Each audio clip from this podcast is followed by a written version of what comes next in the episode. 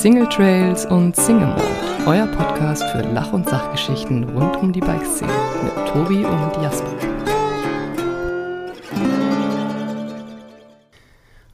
Hallo und herzlich willkommen zu einer neuen Folge von Single Trails und Single Mold. Und heute haben wir einen Gast, mit dem ich es wirklich versucht habe, seit Ewigkeiten schon aufzunehmen. Und zwar haben wir das erste Mal beim Bike Festival in Riva miteinander gesprochen. Dann war aber entweder er unterwegs oder ich unterwegs. Und jetzt schaffen wir es final, ähm, uns hier zu treffen und ein bisschen über Evil Eye zu sprechen, weil ich spreche mit Daniel von Evil Eye. Hey Daniel, schön, dass wir es endlich mal geschafft haben. Hallo, hallo, hallo. Also äh, freue mich auch riesig, dass, äh, dass wir bei dir zu Gast sein dürfen. Äh, das ist für uns äh, neue Erfahrung, für mich auch. Das erste Mal im Podcast zu Gast, aber auch für die Marke Evil Eye. Also äh, ganz ein neues Medium und äh, wir freuen uns riesig, dass wir heute ein bisschen über Evil Eye quatschen dürfen.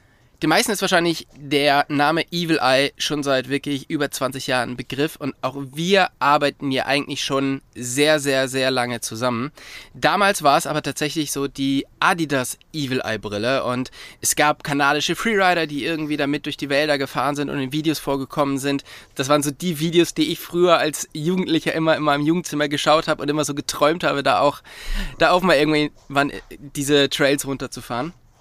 Und ähm, irgendwann war es dann aber so, dass es eben nicht mehr Adidas Evil Eye war, sondern nur noch Evil Eye. Was hat es damit auf sich? Ja, ganz genau. Also äh, wir haben früher äh, 25 Jahre lang in Lizenz für Adidas produziert.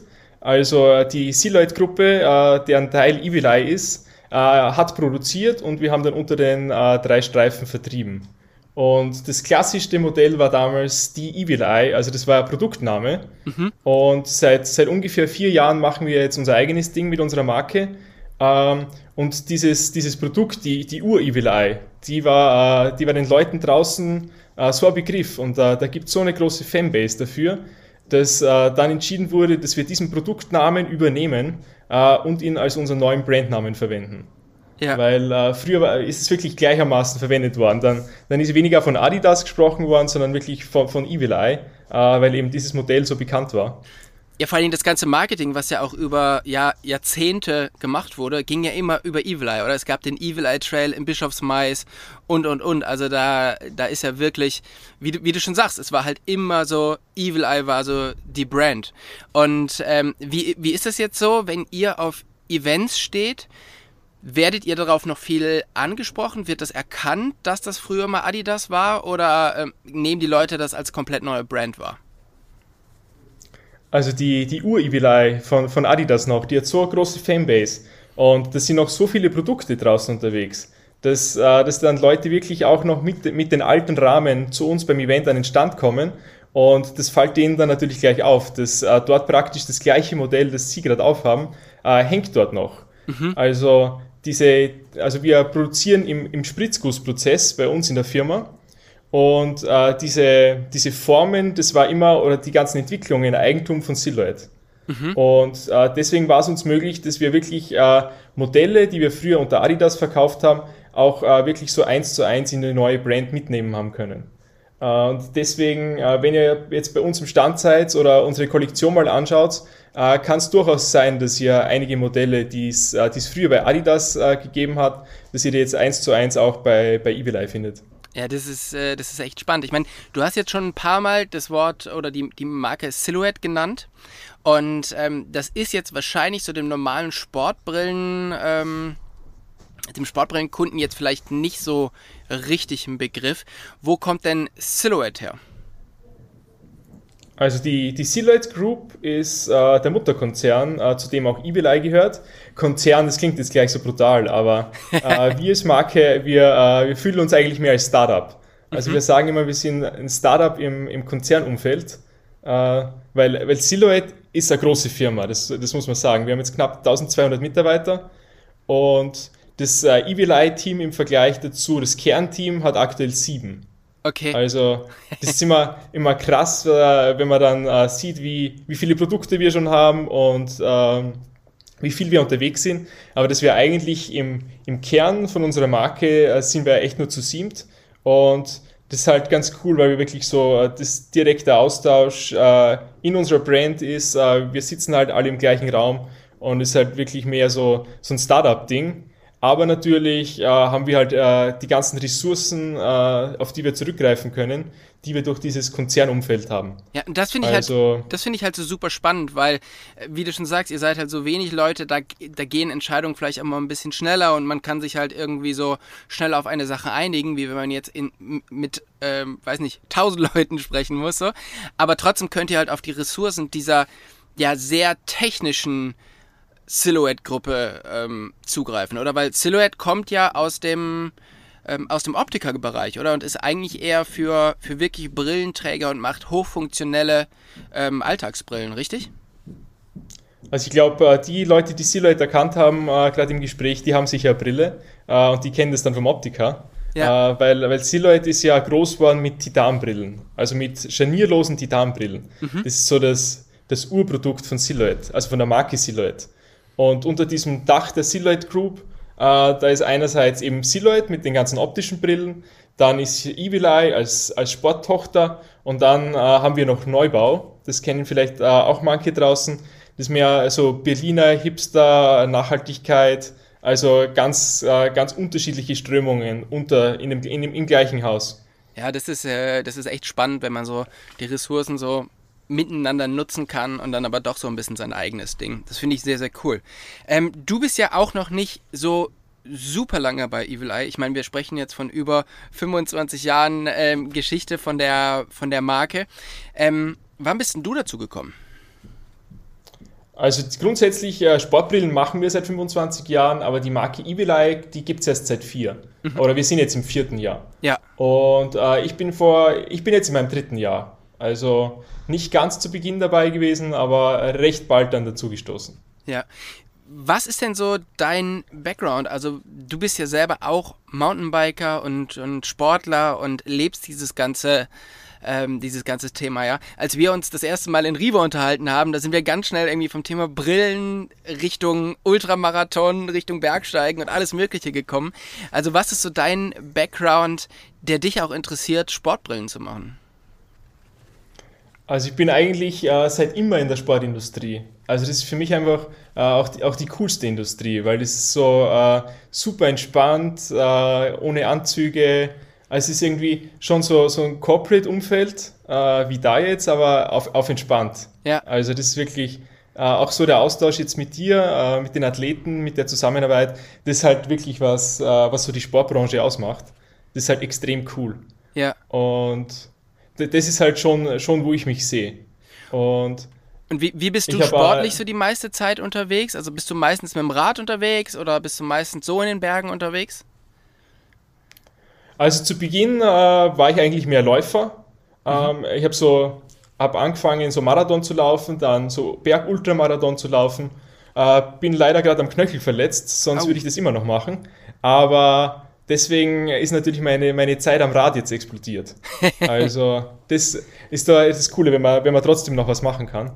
Ähm, und ja, wenn ich am Rad unterwegs bin, dann äh, viel am Rennrad, aber tatsächlich in dem Jahr auch äh, viel so Bikepacking-Geschichten oder so Projekte am Mountainbike. Okay. Und genau, das ist das ist eigentlich, was ich jetzt äh, extrem cool finde. Ich meine, das ist auch äh, irgendwas, was, äh, was gerade global boomt, ist eben dieses äh, so Bikepacking-Rennen zu fahren. Ja. Ähm, und ja, das, ist, das ist, auch was, was ich. Das ist bitte. wirklich Wahnsinn, ja, wie, wie das ähm, nach oben gekommen ist, Bikepacking. Ich bin jetzt gerade tatsächlich nach unserem Podcast, fahre ich nach Tschechien zum Bohemian Border Bash, also ein äh, Bikepacking-Gravel-Event wo ich, äh, wo ich sein werde. Und das ist Wahnsinn, wie, wie groß diese Sachen mittlerweile sind.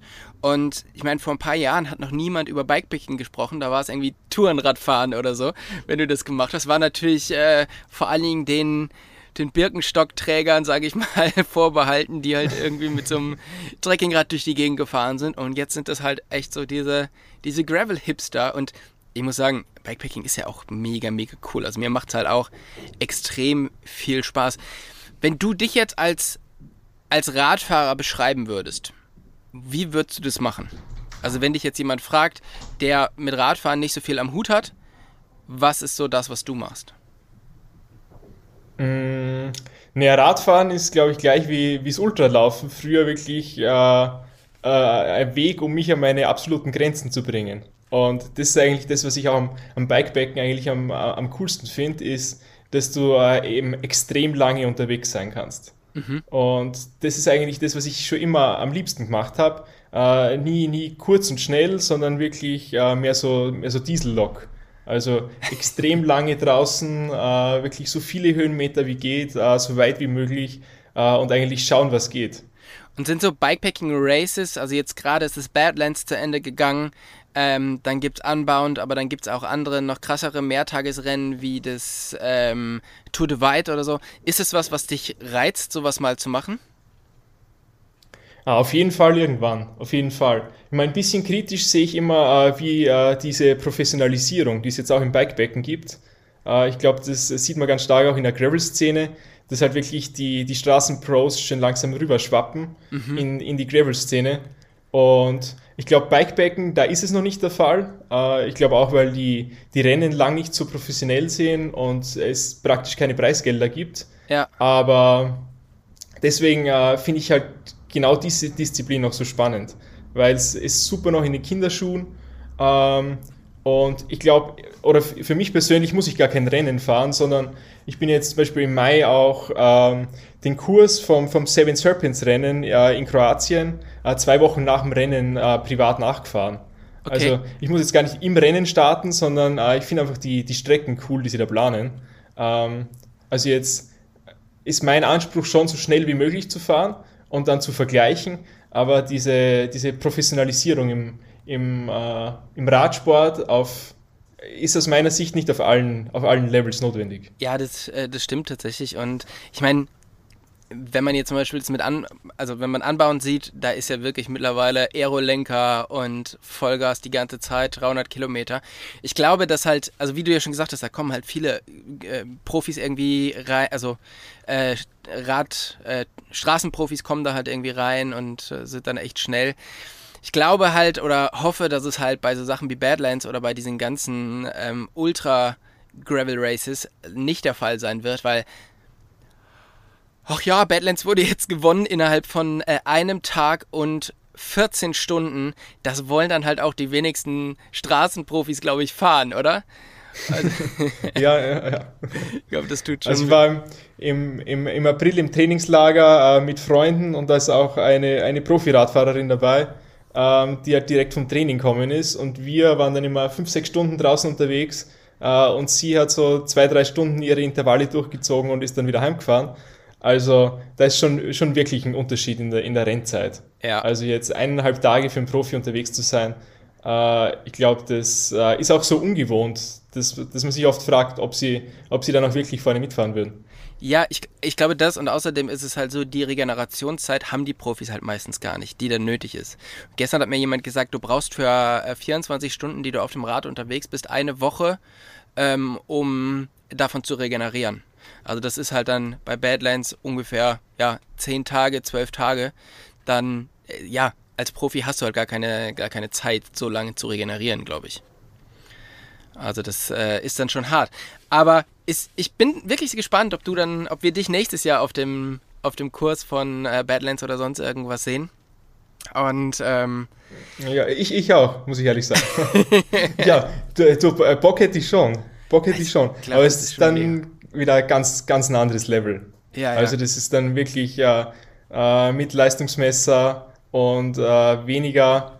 Ich meine, wenn ich jetzt Bikepacking, äh, also ich, ich nenne es immer eher Abenteuer oder Projekte fahre, dann, dann geht es mehr darum, wenig zu stehen, also dass du wenig Stehzeit hast. Mhm. Aber ich meine, beim Badlands, da geht es halt wirklich darum, dass du, dass du deine Watt fährst. Ja. Also das ist, dafür ist es dann schon wieder zu kurz. Ja. Ja, also, also du musst es wirklich Du hast natürlich auch noch ein großes ja. Problem. Du musst ja auch immer noch mal ein bisschen arbeiten zwischendurch und kannst nicht nur, kannst nicht nur Rad fahren. ähm, wie schaut es denn bei dir aus? Also wann, wann bist du denn zu, zu Evil Eye gekommen? Also in was für einem Punkt? Warst du dann im Studium fertig oder hattest du schon woanders gearbeitet, als du dich dann dafür entschieden hast, zu Evil Eye zu gehen? Also ich habe vorhin in Wien studiert äh, tatsächlich, äh, also in einer Großstadt, fünf Jahre lang das war natürlich auch äh, herausfordernd, äh, was so Outdoor-Sport angeht. Mhm. Aber das Studium hat, hat Sportgerätetechnik, war der Studiengang. Okay. Ähm, da habe ich Bachelor und Master abgeschlossen und es war eigentlich auch schon äh, in Richtung Forschung, und Entwicklung im Sportbereich. Das äh, ist natürlich auch extrem spannend. Meine Masterarbeit habe ich zum Beispiel zusammen mit Tune gemacht, mhm. ähm, der, der Tuner-Marke aus dem Schwarzwald. Äh, war extrem spannend, das Projekt. Und tatsächlich bin ich danach äh, nach Südtirol gegangen zu ähm, Dynafit und Zaleva. Ja. Und äh, war auch dort im äh, Produktmanagement tätig im, äh, im Bereich äh, Laufschuhe, so mhm. Traillaufschuhe und äh, im, im Skimo-Bereich, also zum, zum Skibergsteigen. Mhm. Und das war so der, der erste richtige Job oder eigentlich war es am Anfang ein Praktikum und dann ist da eine Anstellung draus worden.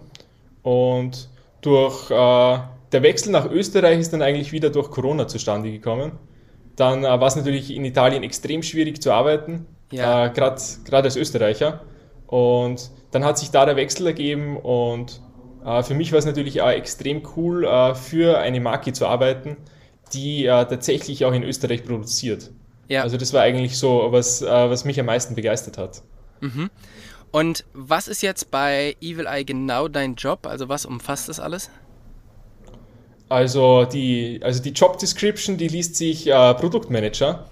Mhm. Und ich habe vorher schon gesagt, wir sind eigentlich nur zu siebt im Team. Deswegen äh, ist, das, ist der Aufgabenbereich äh, relativ vielfältig. Also das fängt davon an, äh, so Haushaltstätigkeiten, also in der Kollektion, jetzt nicht im Büro, ähm, sich anzuschauen, äh, welche Modelle gehen gut, welche Farben gehen gut, äh, was äh, fliegt vielleicht aus der Kollektion, was brauchen wir was brauchen wir in der Kollektion. Da ist natürlich ganz wichtig, dann sich mit, mit den Vertriebsländern abzustimmen, in denen wir verkaufen. Äh, was ist wirklich draußen am Markt los? Ähm, aber auch intern zum Beispiel mit unserem Athletenmanager. Was, äh, was benötigen die Athleten für Produkte? Wo können wir uns verbessern? Und diese, diese ganzen Informationen, die wir da sammeln, dann auch wirklich zu kanalisieren und in ein Produktbriefing zu packen. Das ist eigentlich so die, ich würde sagen, die klassische Produktmanager-Aufgabe, mhm. ist wirklich so Feedback vom Markt einzuholen und dann in, die, in ein Briefing zu kanalisieren, das dann von Forschung, Entwicklung und dem äh, Design umgesetzt wird. Mhm. Also ich würde sagen, das ist so, so primär die Aufgabe. Aber dann kommen da auch ganz äh, verschiedene Sachen dazu, wie zum Beispiel Preisgestaltung. Produktpreisgestaltung ist natürlich ein, ein Riesenthema, mhm. ähm, dass das am Ende dann auch wirtschaftlich ist die ganze Produktion, aber auch äh, Vorträge zu halten. Ich war gestern tatsächlich, bin ich erst aus, aus Kopenhagen in Dänemark zurückgekommen. Äh, da haben wir ein, äh, ein Influencer-Event gehostet und da habe ich auch einfach die Kollektion vorgestellt, habe über die Produkte gesprochen und genau, genau solche Sachen sind eigentlich auch Teil von dem, von dem was ich da mache. Okay. Und du hast jetzt schon öfters gesagt, Athleten und, ähm, und Sportler, die sind natürlich dann am Ende auch Haupt, eure Hauptzielgruppe sind natürlich Leute, die einfach viel Sport machen. Aber wie wichtig ist denn dieses Feedback, was zurückkommt von den Brillen für, äh, für die äh, weitere Entwicklung? Also wie eng arbeitet ihr da mit Athleten zusammen? Ja, für uns ist das natürlich, äh, ich meine, wir haben jetzt knapp äh, 200 Athleten in unserem Team und das ist unsere, unsere mit Abstand wichtigste Quelle für, für Produktfeedback, für Neuentwicklungen. Ähm, aber wo, wo, womit wir jetzt auch begonnen haben, ist jetzt beispielsweise äh, Workshops abzuhalten, wo wir wirklich auch die gezielten Athleten aus den verschiedenen Sparten zu uns einladen und wir dann äh, unsere Produkte analysieren, vielleicht auch äh, Produkte von anderen Brands mitbringen und dass wir uns dann wirklich genau anschauen, was die Athleten jetzt jeden Tag draußen, wenn sie ihren Sport machen, auch benötigen.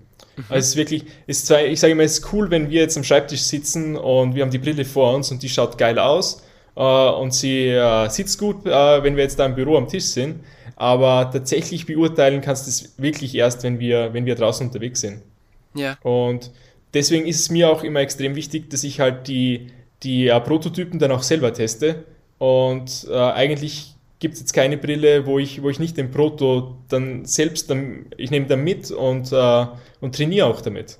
Also es ist wirklich äh, so, dass wir aktiv in diesen Produktentwicklungsprozess äh, mit eingebunden sind. Also nicht nur wir in der Firma, sondern natürlich auch die ganzen Athleten, die wir draußen haben. Ja, ja, das ist echt cool.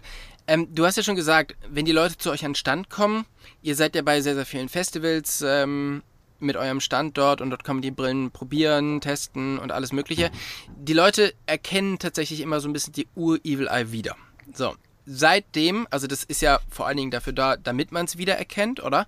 Aber seitdem hat sich ja sehr, sehr viel geändert. Ich fand immer so, Evil Eye war vor allen Dingen am Anfang von eurer neuen ähm, Brand, die es jetzt seit vier Jahren gibt, eben ähm, so ein bisschen designmäßig noch hinterher, aber gerade in den letzten, im letzten Jahr oder in den letzten zwei Jahren gab es designtechnisch wirklich extreme Sprünge. Woran lag es, dass es jetzt einfach so von dieser am Anfang sehr funktionalen und es geht vor allen Dingen um die Funktion zu jetzt doch sehr, sehr stylischen Brillen geht? Mm, also grundsätzlich, ich würde sagen, funktional sind wir immer noch. Ja, ja. Also da können wir dann gern noch, äh, gern noch drauf eingehen. Also unsere äh, Produkte haben eben äh, bestimmte Funktionen, äh, gerade was das Thema Passform angeht. Äh, da sind wir, glaube ich, echt Vorreiter am Markt. Mhm. Aber mit dieser, mit dieser Ur- Evil Eye, die jetzt bei uns bei Evil Eye Trace heißt das Modell, also die Evil Eye Trace, ähm, das ist immer noch unser Bestseller. Also okay. das ist echt verrückt, muss man echt sagen. Also das ist wirklich, äh, damit machen wir mit Abstand am meisten Umsatz. Äh, und du sagst, äh, das wahrscheinlich vom Design ist jetzt nicht das, was man jetzt äh, so daily äh, sieht, wenn man jetzt draußen am Bike unterwegs ist. Aber das Modell hat einfach so eine riesen Fanbase. Ja. Also ist wirklich, das, das gehört einfach immer noch zu, zu Brand. Ähm, auch wenn das Design jetzt vielleicht ein bisschen konservativ ist und auch wenn das Design vielleicht äh, eine Zielgruppe anspricht, die jetzt äh, nicht zwischen 20 und 35 ist, sondern vielleicht eher zwischen äh, 45 und 65, mhm. ähm, ist es halt für uns extrem wichtig, dass wir auch ähm, dieses Modell noch in der Kollektion haben, weil es eben so tief in unserem Markenkern verankert ist. Ja, ich Aber glaube, was bei euch halt ganz besonders, besonders ist, ist, dass ihr natürlich auch viel über Optiker verkauft, oder? Und da ich würde, weiß es jetzt nicht, ob es stimmt, aber ich würde jetzt sagen, die Leute, die so zum, zum Optiker gehen ähm, und eine Sportbrille suchen, die sind ja wahrscheinlich auch eher ein bisschen älter schon, oder? Also die jetzt nicht in den. Du, das hat sich, das hat sich echt gewandelt. Okay. Also würde man annehmen, dass das, dass das immer so ist. Aber wenn man sich so äh, Statistiken anschaut, wie es so mit der Kurzsichtigkeit ist, ich meine, äh, dein, Kumpel der Freeride Flow, der war ja erst zu Gast bei uns. Mhm. Ich meine, das ist, glaube ich, der, der beste äh, Botschafter für dieses Thema. Also, oder, oder ich selbst. Ich habe äh, minus 5 Dioptrien auf beiden Augen ähm, und bin jetzt 28. Deswegen ja. ist es, glaube ich, wirklich kein, kein Thema mehr, das jetzt so 45 plus ist, sondern äh, das eigentlich bei 20 aufwärts anfängt. Okay. Und wie du schon gesagt hast, äh, wir verkaufen eigentlich hauptsächlich beim Optiker. Also ja. aktuell sind es ungefähr 90 Prozent. Ähm, und das ist eben auch, was, was uns da auszeichnet, ist, dass du jedes Produkt von uns, jede Brille optisch verglasen kannst. Gehen wir dann später nochmal drauf ein, oder? Das würde ich auf alle Fälle sagen, ja, weil gerade das Thema ähm, optische Verglasung. Ich glaube, da können viele Leute, die jetzt Brillen haben oder die die Sportbrillen haben, vielleicht noch gar nicht so richtig was mit anfangen. Und da, da sprechen wir auf alle Fälle später nochmal drüber. Was mich halt interessieren würde, ist, was, ähm, was hat sich denn so in den letzten Jahren geändert an den Anforderungen an eine Brille? Äh, darf ich vorher noch kurz aufs Design nochmal eingehen? Ja, da war ich vorher noch nicht ganz ja, fertig. Ja, natürlich. Los geht's. Passt. Ähm, ja, die, die Trace war immer unser, wie ich schon gesagt habe, unser, unser Bestseller und so ein, Produkt, das einfach äh, deep äh, oder tief in unserem, in unserem Markenkern äh, verankert ist. Und in letzter Zeit haben wir natürlich auch gesehen, äh, ich meine, du brauchst jetzt nur äh, gerade die Vuelta anschauen oder es war jetzt die Tour, ähm, was die Profiathleten für Brillen tragen. Mhm. Und das sind halt, äh, erstens sind die relativ groß und dann sind es Monoscheiben. Also du hast nicht zwei getrennte Linsen, sondern es ist wirklich eine durchgehende Scheibe. Und das ist auch was, äh, was wir früher äh, so nicht oft in der Kollektion hatten, aber wo halt die Nachfrage am Markt extrem vorhanden ist. Und äh, dann haben wir natürlich auch reagiert und haben jetzt äh, mit unserem neuesten Produkt, äh, Produkt der Road Sense, äh, ein Modell auf den Markt gebracht, das für uns wirklich extrem erfolgreich ist. Also äh, ich glaube, da waren wir selber überrascht davon, da wir aktuell eher äh, eine Zielgruppe äh, wie schon gesagt, äh, mit der Trace zwischen 45 äh, aufwärts bedienen. Und das große Ziel für uns ist aber auch, dass wir, äh, dass wir die Zielgruppe verjüngen.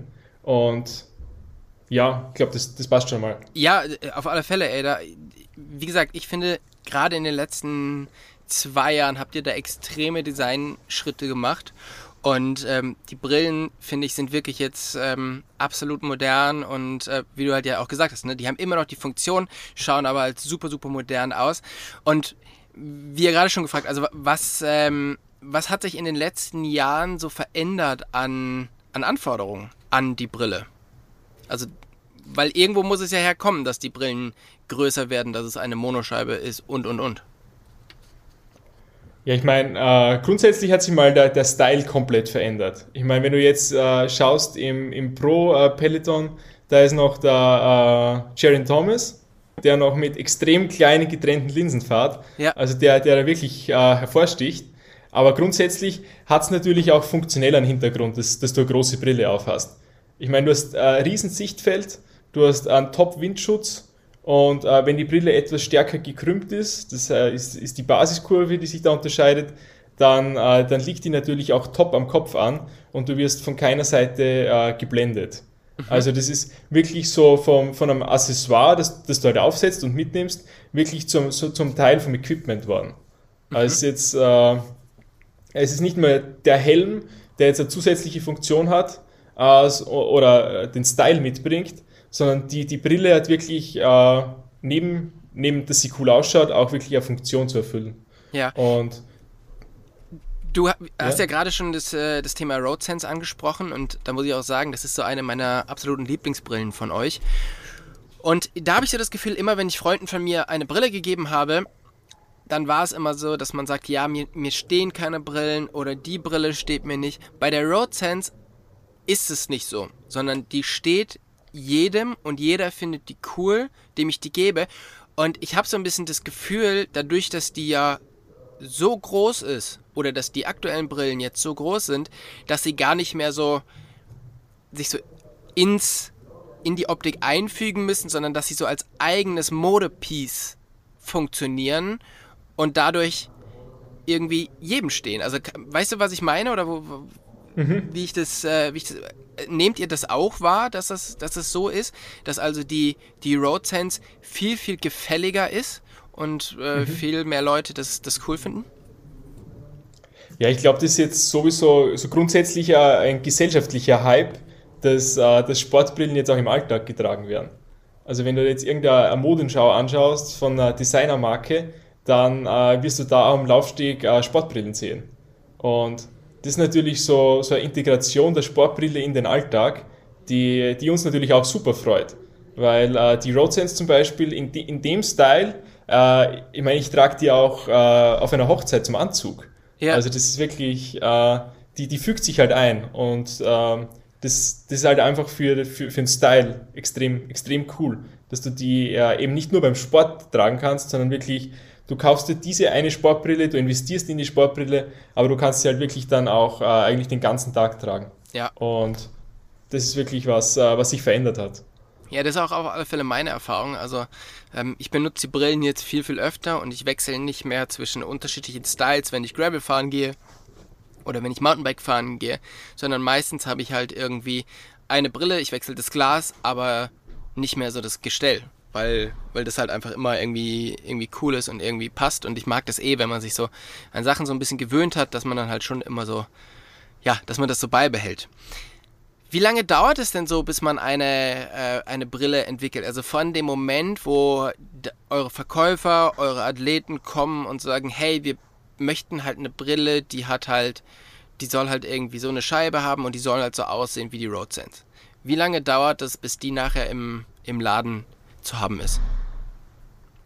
Also unser Riesenvorteil, äh, da, da wir in Österreich produzieren, ist, dass wir auch diesen, diesen ganzen Prototyp-Prozess, äh, der der wirklichen Fertigung vorausgeht, dass wir den da bei uns in Österreich machen können. Also mhm. ich glaube, das haben wir noch nicht, äh, das habe ich noch nicht gesagt. Also wir sitzen in Linz in Oberösterreich. Ähm, da ist sowohl die, die Fertigung daheim äh, wie auch äh, das Headquarter von Evil Eye und der, der Siloid-Gruppe. Und was wir auch da haben, ist eben unsere Designabteilung und die Forschung und Entwicklung.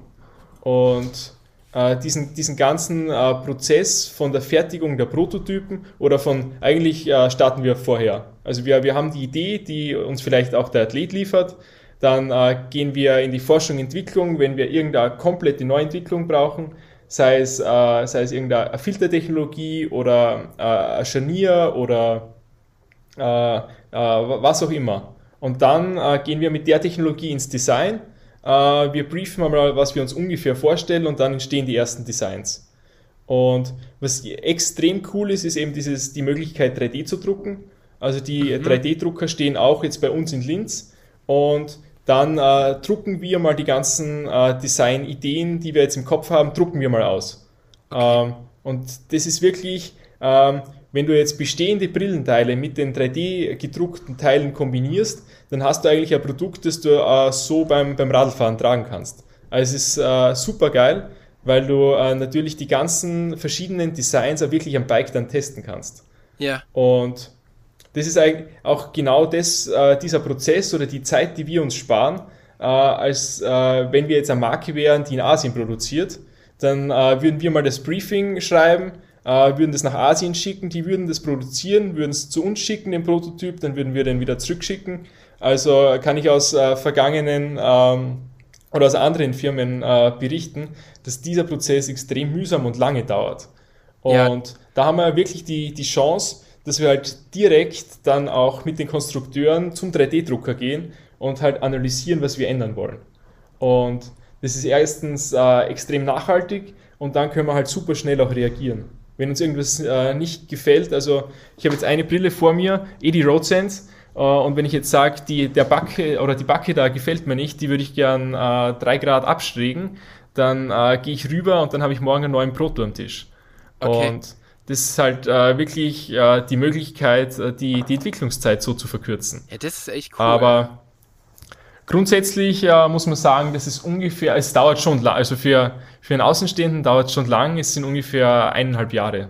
Okay. Wenn, wir, wenn wir ein komplexes Produkt haben, dann äh, sind es eineinhalb Jahre. Okay. Wo.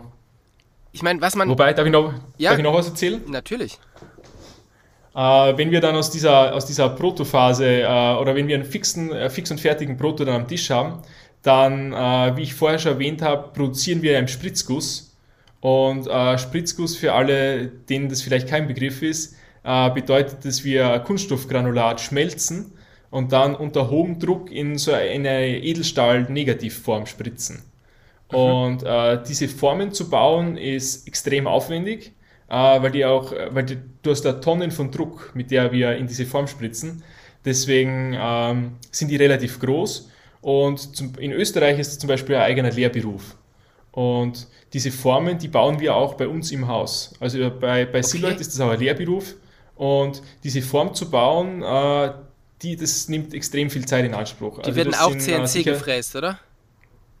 oder genau, es ist CNC äh, gefräst, aber es ist auch viel Handarbeit dabei. Das, die muss auf Hochglanz poliert sein, weil du äh, jede Unebenheit in dieser Form würdest du später dann am Produkt als Fehlstelle sehen. Ja. Und das ist äh, wirklich, was diesen Prozess so aufwendig und teuer macht. Und von diesen eineinhalb Jahren gehen sicher sechs Monate in die Fertigung von der Spritzgussform. Okay, krass. Ja, ich glaube, das ist auch immer, was halt viele Leute nicht verstehen oder, oder nicht wissen auch einfach, wie teuer so eine Spritzgussform ist.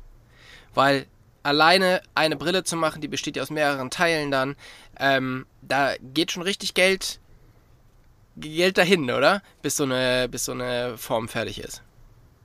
Ja, wie du sagst, du brauchst ja für jedes, jedes Einzelteil, links, rechts, äh, jeder Bügel, jeder Stift, äh, jede Abdeckung bei der Brille, brauchst du eigene Spritzgussform.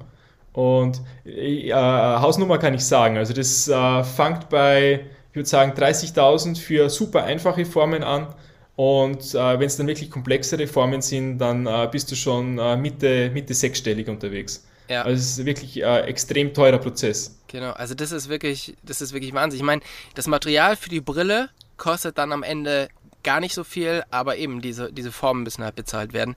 Und das macht dann natürlich auch die Brille am Ende relativ, ähm, relativ preisintensiv, dass man halt immer diese verschiedenen Sachen haben muss. Und, ähm, und, und, wir, und wir machen das ja bei uns in Österreich. Das, äh, das muss man, glaube ich, immer, äh, immer im Kopf behalten, äh, wie viel Handarbeit es eigentlich ist, eine Brille herzustellen. Ja. Also das ist äh, eben nicht nur dieser Formenbau, sondern auch äh, der Zusammenbau dieser Brille. Das ist natürlich feinste Handarbeit. Ja. Also das ist extrem viel Zeit, die da anfällt und das spielt natürlich in diesen, in diesen ganzen Kostenfaktor mit rein. So, jetzt ist ja gerade bei den Köpfen das Problem, dass die ja alle irgendwie unterschiedlich sind. Und trotzdem sollte die Brille ja immer die perfekte Passform haben. Ähm, man hat jetzt irgendwie die Bügel und man hat halt den, den Hauptrahmen. Aber was für Features habt ihr denn, damit die Brille wirklich an jeden Kopf passt? Ja, Brille grundsätzlich klingt immer so einfach, aber tatsächlich ist das äh, schon ein viel komplexeres Thema, als man glaubt. Also, dass die, dass die Brille wirklich beim Sport auch top am Kopf sitzt, äh, das ist schon richtig anspruchsvoll. Also wie, wie ich vorher gesagt habe, wenn wir diesen 3D-Proto haben, dann äh, gehen wir ganz gern auch in der Firma, wir nennen das Größentest, äh, und dann setzen wir die Brille einfach einmal den, den verschiedensten Köpfen auf und, äh, und schauen uns eigentlich an, äh, wo wir da größentechnisch landen. Und durch, äh, durch diesen Prozess äh, versuchen wir dann immer eine Größe zu eruieren äh, und festzulegen und auf Basis von der Größe äh, machen wir dann eine zweite Größe und es ist eigentlich wirklich das, äh, was unser Markt auch ähm, äh, vorhebt, ist, dass wir in, in den Performance, also in den wirklichen äh, sportfokussierten Brillen, äh, immer zwei Rahmengrößen haben. Mhm. Und ich glaube, äh, ich weiß nicht, was, was hast du für Größe? Tragst du L oder S? Ich äh, trage L. L. Und das ist nämlich bei der, bei der RoadSense, wie du vorher gesagt hast, die Brillen werden immer größer. Und unser, unser L bei der RoadSense ist auch groß, aber es gibt natürlich auch viele Damen draußen oder, oder Männer mit kleineren Köpfen, die die Brille auch gern tragen würden. Ja. Und dann hast du, hast du oft, äh, ich denke da oft an ein, an ein Bild vom, äh, vom Toni Balzer, wenn er seine 100% äh, Brille aufhat. Also mhm. da ist wirklich äh, ein relativ schmaler Kopf und du hast dann fast das ganze Gesicht abgedeckt von der Brille. und das ist wirklich krass. Also das ist wirklich diese, diese Fliegenoptik. Ja. Ähm, und das ist auch der Grund, warum wir immer Größe S produzieren, ist, äh, dass du auch eben die perfekte Passform für, für kleine Köpfe äh, finden musst. Da, sonst äh, reflektiert sich äh, die Sonne links und rechts auf den Gläsern, es, es zieht dann irgendwo rein und äh, allgemein die, die, die Passform ist, ist dann viel zu locker am Kopf. Ja. Also das ist uns äh, extrem wichtig, dass, äh, dass du mal hergehst und dir die richtige Rahmengröße aussuchst und dann hast du bei uns auch immer die Möglichkeit, dass du die Brille dann noch weiter anpasst. Also äh, was, was, was uns äh, wirklich eigenständig macht, ist, ist der Tri-Fit. Ähm, ich, ich demonstriere nochmal kurz, wie der klingt. also ihr hört schon, ihr da, äh, da gibt es drei Stufen und äh, was das eigentlich macht, ist, äh, dass du den Winkel äh, von der Brille verändern kannst, der den Winkel zwischen, also zwischen dem Glas und dem Bügel. Ja. Und das ist extrem cool, äh, wenn du jetzt vielleicht, äh, wenn, wenn deine Wangen äh, etwas weiter hervorstehen, dass dann der Rahmen unten nicht aufliegt. Oder auch, dass du einfach mehr Belüftung hast. Also du kannst dann wirklich im Fahren einfach die Brille nach unten praktisch knicken und du hast dann oben mehr Belüftung. Okay. Und das ist eins der Passform-Features und die, die zwei, das zweite große Thema ist immer die Nase. Die ist natürlich auch sehr individuell. Äh, und das hört man jetzt auch klicken. Genau, da gibt es zwei, zwei ähm, Rasterungen, glaube ich, bei der Nase, oder? Ganz genau. Und ja. du hast immer so eine weite und eine, eine enge Stellung und dann hast du eben die Möglichkeit, dass du, dass du die Brille dann erstens mal in der richtigen Rahmengröße kaufst, dann kannst du die Neigung vom, vom Glas zum Bügel einstellen, genauso, dass es zu deinem Gesicht passt. Und dann kannst du noch äh, eben im Nasenbereich äh, diese, diese Nosepads, die Nasenauflagen genauso einstellen, dass sie auf deine Nase passt. Ja. Und das alles soll eben dahin führen, dass du, äh, ich, ich vergleiche es immer gerne mit Bikefitting. Also du, du kaufst dir ein geiles Bike und wenn das geile Bike scheiße eingestellt ist, äh, dann, dann kannst du nicht gut nicht. drauf fahren. Ja. Genau. Und deswegen äh, kaufst du dir eigentlich das geile Bike und dann lässt du es einstellen, dass es halt perfekt passt. Und genauso wäre das Konzept da auch. Du kaufst dir die geile Brille und wenn die geile Brille nicht gut sitzt, dann äh, funktioniert die halt nicht oder ja. sie funktioniert schlecht. Sondern du musst dann wirklich ähm, auch hergehen und die richtig einstellen. Wir haben jetzt schon viel über Neuentwicklung geredet und ein Produkt, was letztes Jahr rausgekommen ist, das hat mich total über, ähm, überzeugt. Und zwar ist das die E-Sense. Und zwar, die Road Sense hatte ich halt schon eine ganze Zeit. Das war eine Brille, die mir von der Passform und von der Optik her sehr, sehr gut gefallen hat. Und dann seid ihr mit der E-Sense rausgekommen. Was ist der Unterschied zwischen der Road Sense und der E-Sense? Äh, für die, für die Road Sense oder grundsätzlich für, für alle unsere Brillen äh, gibt es unterschiedliche Filter. Also aktuell haben wir eine Palette von 14 verschiedenen Filtern, aus, aus denen man wählen kann. Und die sind wirklich für alle möglichen Lichtbedingungen. Und da sind auch welche dabei, die photochromatisch sind. Die heißen bei uns Variofilter. Und das Besondere an denen ist, dass die sich eben, äh, dass die die Tönung äh, je nach Sonnenlicht anpassen. Also das Glas, das reagiert dann auf die UV-Strahlung der Sonne und bei dunklen Lichtbedingungen oder wenn es bewölkt ist, hast du ein helles Glas und wenn dann die Sonne rauskommt, äh, hast du ein dunkles Glas. Mhm. Ähm, und das ist eigentlich äh, ziemlich geil und kennen, glaube ich, auch die meisten von euch, ähm, weil es eben so ein Glas ist, das du den ganzen Tag verwenden kannst. Ja. Aber der, oder der einzige, ich würde jetzt nicht sagen Nachteil, aber eine Eigenschaft davon ist, dass das eben äh, ungefähr 30 Sekunden dauert, bis es eindunkelt und dann äh, zwei, drei Minuten, je nach Sonneneinstrahlung und Licht, äh, bis es wieder aufhält. Das ist äh, also, ein chemischer Prozess, oder? Der das, der das macht. Oder wie funktioniert das? Ja, genau. Da ist äh, eine Schicht in dem Glas, äh, das sind Moleküle, die eben auf diese UV-Strahlung reagieren. Mhm. Und das ist jetzt perfekt, wenn du, wenn du den ganzen Tag unterwegs bist mit der Brille. Zum Beispiel beim, äh, beim Bikepacken, wenn du jetzt äh, bei der Morgendämmerung startest, äh, um 3, 4, wenn die Sonne gerade aufgeht, dann hast du eben äh, ein klares Glas oder relativ helles Glas. Und dann, wenn die Sonne richtig heraus ist, dann dunkelt das Glas ab. Ähm, aber es eignet sich jetzt nicht dafür, wenn du jetzt zum Beispiel ähm, durch, durch einen Wald fährst mit dem Mountainbike und du hast schnelle Lichtschattenwechsel dann ist das Glas natürlich nicht schnell genug, um die, um die auszugleichen. Ja.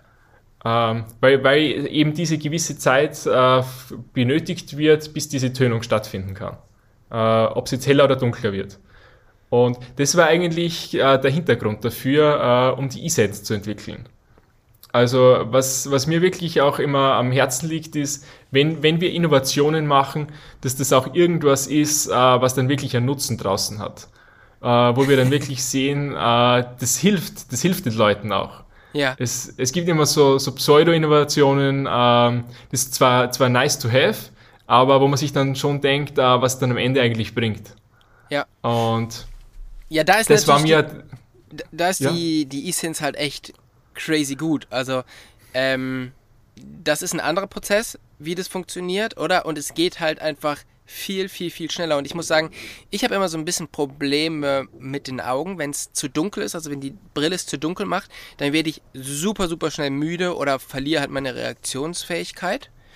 Ähm, und das ist natürlich gerade, wenn du jetzt irgendwie schnell durch den, durch den Wald fährst oder du kommst von, von hellem überhalb der Baumgrenze in den Wald rein und dann auf einmal dauert das zu lange und dann wirst du halt irgendwie so ein bisschen müde oder du hast die ersten die ersten Löcher schon nicht gesehen und bist da durchge, durchgerumpelt. Das macht dann halt so semi viel Spaß. Ist auch so ein bisschen eine Eigenheit von mir, das hat glaube ich nicht jeder, aber ich habe das immer ganz stark und da muss ich sagen, da hilft die E-Sense mir extrem. Ähm, wie funktioniert denn dieser Prozess und wie schnell ist das? Genau, wie du schon gesagt hast, das ist eigentlich äh, der Riesenvorteil. Du fährst jetzt durch eine Galerie oder durch einen Wald, du hast diesen schnellen äh, Lichtschattenwechsel und äh, die E-Sense schafft es tatsächlich in 0,6 Sekunden, dass sie die Tönung wechselt. Also da, da hatten wir einige Protos in Verwendung. Wir haben auch kürzere Zeiten getestet. Also wir haben auch 0,1 Sekunden getestet. Aber das war jetzt äh, echt praktisch wie, wie ein epileptischer Anfall. Also es ist wirklich, du fährst durch den Wald und die wechselt so schnell, äh, das, das kann dein Kopf gar nicht verarbeiten. Okay. Also das ist äh, brutal. Und dann haben wir uns eben herangetastet auf diese auf diese 0,6 Sekunden und es war eigentlich so wirklich der Sweet Spot, äh, wo du so äh, eine flüssige, äh, einen flüssigen Übergang in der Tönung siehst und das hilft dir halt wirklich extrem, wenn du jetzt äh, bei diesen schnellen Lichtschattenwechseln unterwegs, unterwegs bist. Also für dich ist das praktisch äh, konstant die Tönung, aber das, äh, das Glas wechselt extrem schnell äh, eben von hell auf dunkel.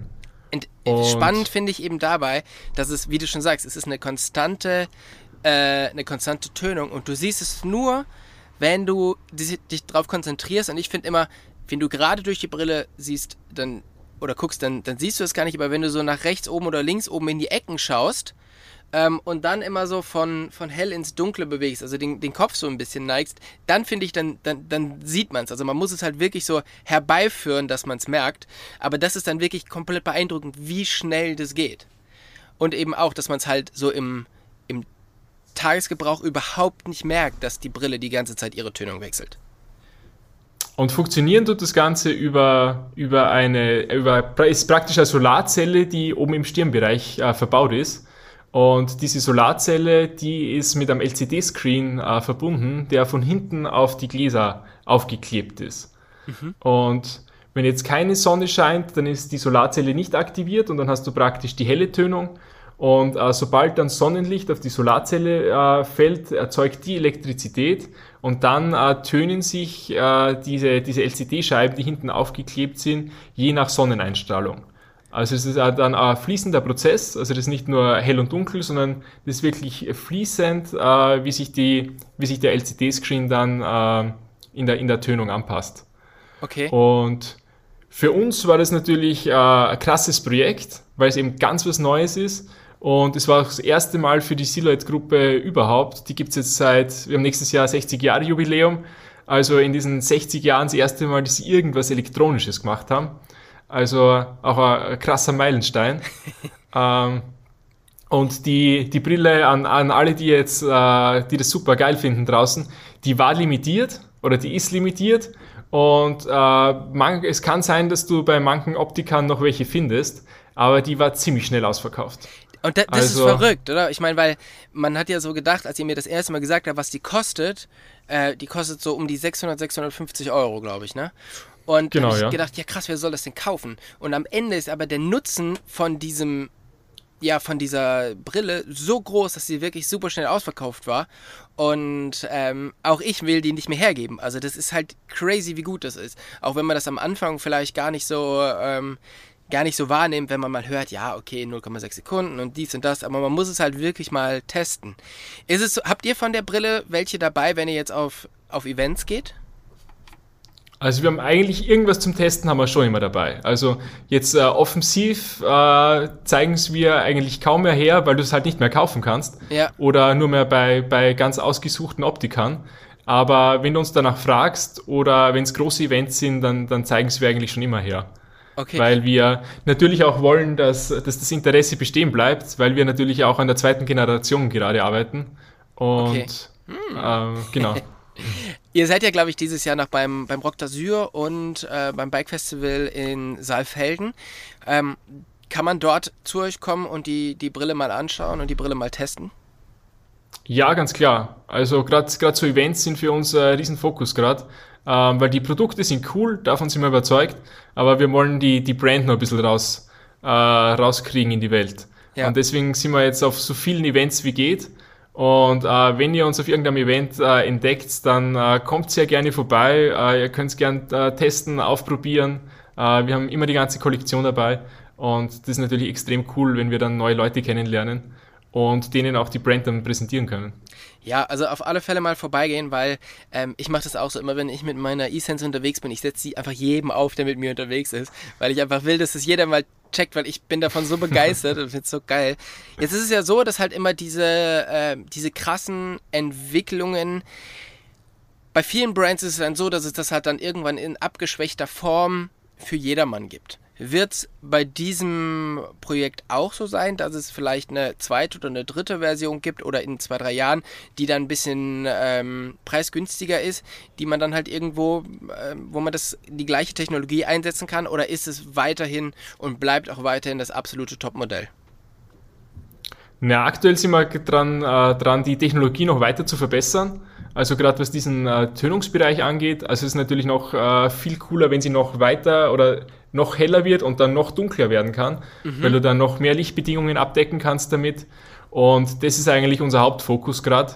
Und ähm, natürlich wäre es extrem cool, das irgendwann in die reguläre Kollektion zu bringen. Aber in den nächsten zwei, drei Jahren wird es für uns so ein sehr spitzes Top-Produkt bleiben. Okay. Ein Thema, über das wir ja gerade schon mal ganz kurz gesprochen haben oder was wir kurz angerissen haben, ist das Thema äh, optische Verglasung. Und wie ja schon gesagt, da können wahrscheinlich wenig Leute was mit anfangen, die, die keine Brille tragen. Kannst du kurz sagen, was ist eine optische Verglasung und was für Systeme gibt es bei euch, um die Brille so zu nutzen? Mhm. Also natürlich ein Thema, mit dem wahrscheinlich alle Brillenträger draußen vertraut sind oder wahrscheinlich noch, noch zu wenige. Ich glaube noch zu wenige. Äh, Gerade so äh, Brillenträger, die auch Sport machen, da sieht man noch extrem viele, viele, die da mit ihrer normalen optischen Brille unterwegs sind. Ich war letztes und Wochenende erst wieder mit jemandem unterwegs, der hatte seine normale Brille und darüber eine Goggle. Damit er dann halt quasi eine Sportbrille hat.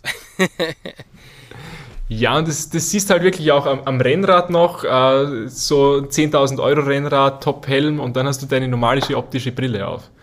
Und das ist halt genau das Thema, wo wir auch immer einhaken wollen, ist, dass, äh, dass du extrem äh, viel Potenzial noch hast äh, oder das ist ein Punkt, wo du, wo du dich noch massiv verbessern kannst.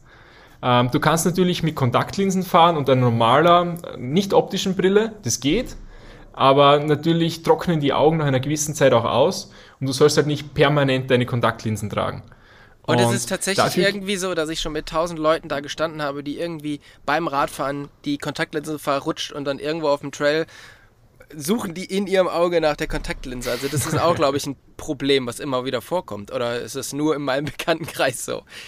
Na, es ist natürlich Worst Case. Ich meine, stell dir vor, du bist am Trail und dann, oder du verlierst deine ja. linke Kontaktlinse dann mit einem Auge einen schwierigen Trail fahren, äh, ich meine, das wird, wird, wird eine Challenge. ja. ähm, und deswegen gibt es natürlich, äh, oder das ist auch was, was uns als Marke ausmacht, ist, dass du jede Brille optisch verglasen kannst.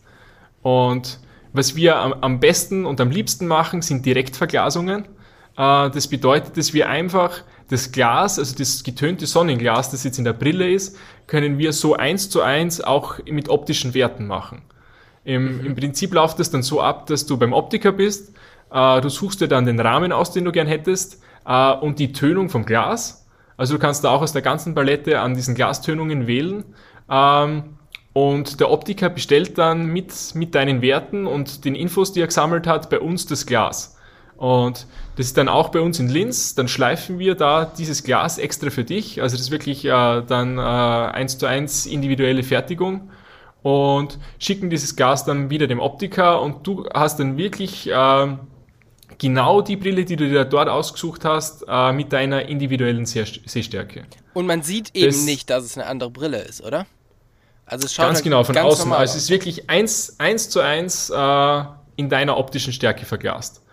Und am besten funktioniert das aus physikalischen Gründen für Brillen mit getrennten Gläsern. Ähm, Natürlich, weil äh, diese, diese Rohblanks, die dafür verwendet sind, das ist praktisch wie bei einer Brille, die sind rund und äh, du musst da ja diese physikalischen Werte reinschleifen durch die, durch die Brechung von diesem Material. Deswegen ähm, funktioniert es am besten bei getrennten Gläsern. Ähm, bringt uns natürlich wieder zu diesem Style-Thema, dass äh, ganz viele natürlich äh, so, ein, so ein Monoschild haben wollen ja. äh, und keine mehr mit getrennten Gläsern. Deswegen haben wir da wirklich versucht, ähm, äh, Lösungen zu finden und eine davon ist der Adapter. Äh, das ist praktisch, du hast dieses Monoschild und aus dem schneiden wir äh, das Sichtfeld raus, aus, aus dem getönten Sonnenglas, dem nicht optischen. Und dann fertigen wir, wie bei der Direktverglasung, in deiner Sehstärke äh, die Gläser und setzen die dann in diesen Adapter hinein. Mhm. Und du hast dann von außen ganz eine feine Nut, äh, die aber kaum sichtbar ist. Und das funktioniert dann praktisch, ähm, dass du den Rahmen hast, außen mit dem nicht optischen Glas und du hast dann drinnen deinen optischen Einsatz. Für, für den Träger an sich ist es egal, weil du eigentlich äh, zu 90 Prozent auf den Bereich vor dir fokussiert bist. Ja. Und der Randbereich, äh, der, wenn der etwas unscharf ist, das, das fällt dir im, im täglichen Gebrauch gar nicht auf. Aber du hast trotzdem die Tönung auf der Seite. Das ist eben eine extrem coole Möglichkeit, um eben auch so Monoshields äh, zu verglasen. Ja. Und die klassischste Variante ist dieser, dieser Clip-In. Ich glaube, den kennen die meisten draußen, die äh, schon mal Sportbrille verglast äh, bekommen haben. Das ist auch, äh, was viele, viele Mitbe Mitbewerber am Markt machen, ist eben so Clip-In, den du halt dann, ähm, das ist wie, das ist so die, die Krücke, die optische Krücke, dass du da äh, hinten dein, dein äh, warte mal, lass mich nochmal überlegen, wie ich es am besten beschreibe. Äh, wenn man es nicht sieht, dass man es auch versteht. Ja, also du hast ja Ähm, quasi wie so eine kleine innere Brille vor dein, ähm, vor dein Sonnenbrillenglas oder Sportbrillenglas geklippt, oder? Genau, dahinter. Genau. Du hast eigentlich Genau. praktisch einen, einen kleinen optischen Einsatz in einem eigenen Rahmen Ja. und den setzt du dann von hinten in die Brille rein. Und das ist dann entweder über diesen Nasensteg befestigt oder, oder oben über die Stirn. Und das ist eben ist auch eine coole Möglichkeit, ähm, ist ein bisschen günstiger und äh, halt vielseitiger, weil du diesen Einsatz natürlich auch rausnehmen kannst und dann kannst du ihn woanders reinsetzen. Da habe ich immer so das Gefühl, das funktioniert bei stärker getönten Brillen extrem gut. Aber sobald das Glas halt ein bisschen heller ist, siehst du halt innen drin auch diese, ja, diese, diese zweite Schicht, beziehungsweise diese zweite Brille, diesen Clip-In. Und dann schaut es manchmal ein bisschen, bisschen komisch aus, oder? Deshalb finde ich es halt mega cool, dass ihr auch diese anderen beiden Möglichkeiten habt. Also wirklich da das, ähm, das direkt in das Brillenglas zu, äh, zu implementieren. Das schaut echt extrem gut aus oder schaut halt einfach so aus wie, wie die ganz normale Brille.